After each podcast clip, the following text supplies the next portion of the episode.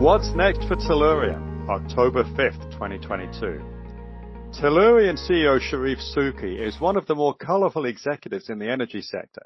In his book, The Frackers, Wall Street Journal journalist Greg Zuckerman memorably chronicles his career from a shaggy-haired Lebanese immigrant who spent seven years in Aspen where he skied and bombed around to founding Cheniere, today's leading exporter of U.S. liquefied natural gas or LNG.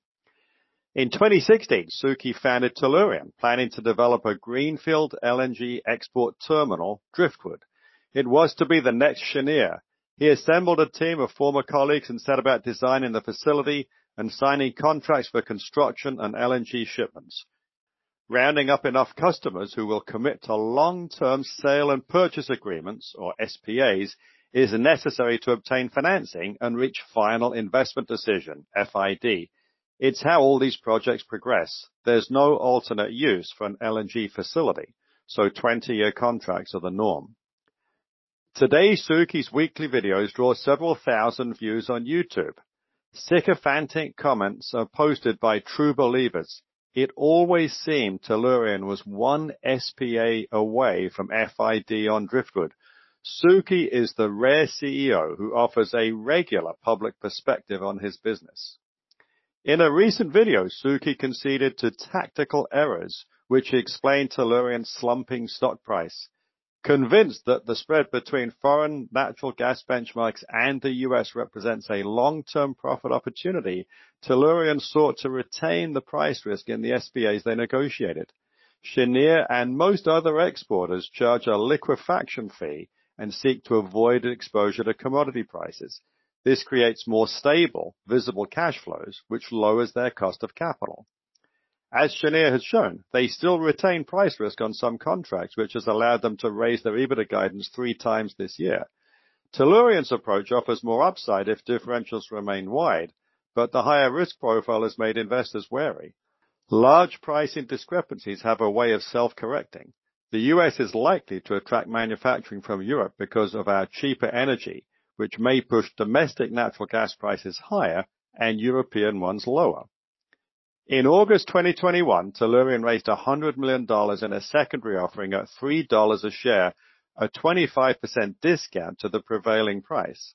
Later that year, they paid $8 million in cash incentive compensation to senior executives. Once again, betraying his risk appetite, Souki publicly contemplated using the balance of the proceeds to help acquire an upstream natural gas E&P company. Although this type of vertical integration made sense with their desire to retain natural gas price risk, Tellurian should have been positioning itself as the seller, not buyer, in such a transaction. Since then, Tellurian has visibly struggled to obtain the financing necessary to build Driftwood. Russia's invasion of Ukraine provided a boost to the U.S. LNG sector, and Souki must have salivated at the huge prices European buyers have paid for LNG shipments. In March, Tellurian announced construction of Driftwood had begun in an attempt to create a sense of inevitability around their plans and draw investors in. Falling stock and bond markets have reduced risk appetites. Last month, Tellurian pulled a bond offering, presumably because the yield investors required was too high. In his recent video, Souki acknowledged that retaining price exposure to natural gas had been a mistake. They recently let two SPAs lapse. There is no longer any clear timeframe for FID on Driftwood. Souki is used to adversity. Cheniere was originally planning to import LNG to compensate for falling domestic production. The shale revolution turned this calculus upside down. Souki pivoted to developing an export business, a non-trivial change since regasifying LNG imports uses very different equipment than chilling natural gas and loading it onto LNG tankers. In spite of this success, in 2015, Souki was forced out of Cheniere by Carl Icahn, who objected to excessive compensation and Souki's desire to create a marketing arm to trade natural gas. He soon founded Tellurian. Last year, Souki received total compensation of over $20 million, according to Tellurian's proxy statement. Even Kinder Morgan, not known for a parsimonious philosophy towards its senior executives, restrained themselves to $18 million for CEO Steve Kean. There aren't many analogous LNG startup companies. NextDecade is the only true comparable. So Tellurian's list of peers for compensation consists of profitable companies whose operations are generating positive cash flow, not something Tellurian can currently boast. NextDecade is included in Tellurian's peer group and paid its CEO, Matthew Schatzman, $9.2 million last year.